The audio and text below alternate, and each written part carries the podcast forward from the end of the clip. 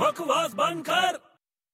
ਓਏ ਵੱਡੇ ਕੀ ਹੈ ਓਏ ਦੇਖ ਬਈ ਦੁਪਹਿਰ ਹੋ ਗਈ ਹੈ ਮੈਨੂੰ ਬਹੁਤ ਭੁੱਖ ਲੱਗੀ ਹੈ ਤੂੰ ਰੋਟੀ ਖਾਏਂਗਾ ਯਾਰ ਮੈਂ ਰੋਟੀ ਖਾਣੀ ਬੰਦ ਕਰਤੀ ਹੈ ਕਿਉਂ ਕੀ ਹੋਇਆ ਤੈਨੂੰ ਉਹ ਟਿੱਡ ਦੇਖ ਮੇਰਾ ਮੈਂ ਡਾਈਟਿੰਗ ਤੇ ਹਾਂ ਡਾਈਟ ਕਰ ਰਿਹਾ ਹੈ? ਸਿਰਫ ਫਰੂਟ ਖਾਵਾਂਗਾ ਮੈਂ ਫਰੂਟ ਖਾਏਂਗਾ ਹਾਂ ਅੱਛਾ ਤੈਨੂੰ ਪਤਾ ਜਦ ਫਰੂਟ ਘਰੇ ਆਂਦਾ ਹੈ ਓ ਯਾਰ ਫੇਰ ਤੇਰੀ ਪਕਾਈ ਸ਼ੁਰੂ ਹੋ ਗਈ ਉਹ ਯਾਰ ਫਰੂਟ ਬੋਲਣ ਨਾਲ ਦਿਮਾਗ 'ਚ ਆ ਗਿਆ ਮੇਰੇ ਭਰਾ ਛੇਤੀ ਖਤਮ ਕਰੇਗਾ ਪੱਕਾ ਚੰਗਾ ਪੌਕ ਇੱਕ ਫਰੂਟ ਹੈ ਹੂੰ ਜਦੋਂ ਉਹ ਘਰੇ ਆਉਂਦਾ ਹੈ ਹਾਂ। ਤਾਂ ਉਹਦੇ ਬੱਚੇ ਉਹਨੂੰ ਕੀ ਬੋਲਣਗੇ ਓ ਯਾਰ ਕਿੱਦਾਂ ਦੇ ਬੇਤੁਕੇ ਸਵਾਲ ਪੁੱਛਦਾ ਤੂੰ ਕੀ ਹੋਇਆ ਹੈ? ਓ ਯਾਰ ਫਰੂਟ ਪਹਿਲਾਂ ਤਾਂ ਘਰੇ ਕਿਉਂ ਆਊਗਾ ਜੇ ਘਰੇ ਆਊਗਾ ਤਾਂ ਉਹਦੇ ਬੱਚੇ ਸਵਾਲ ਕਿਉਂ ਪੁੱਛਣਗੇ ਉਹ ਕੋਈ ਬਾਪ ਘਰੇ ਆਉਂਦਾ ਹੈ ਤਾਂ ਬੱਚੇ ਗੱਲ ਨਹੀਂ ਕਰਨਗੇ ਕੁਝ ਬੋਲਣਗੇ ਨਹੀਂ ਅੱਛਾ ਤੂੰ ਹੀ ਦੱਸ ਦੇ ਕੀ ਕਹਿਣਗੇ ਸੋਚ ਇੱਕ ਫਰੂਟ ਹੈ ਇਹੋ ਜਿਹਾ ਇੱਕੋ ਹੀ ਇਹੋ ਜਿਹਾ ਫਰੂਟ ਹੈ ਜਿਹਦੇ ਬੱਚੇ ਉਹਨੂੰ ਕੁਝ ਬੋਲਣਗੇ ਓ ਮੈਨੂੰ ਨਹੀਂ ਪਤਾ ਯਾਰ ਤੂੰ ਹੀ ਦੱਸ ਦੇ ਪਾਪਾ ਆਇਆ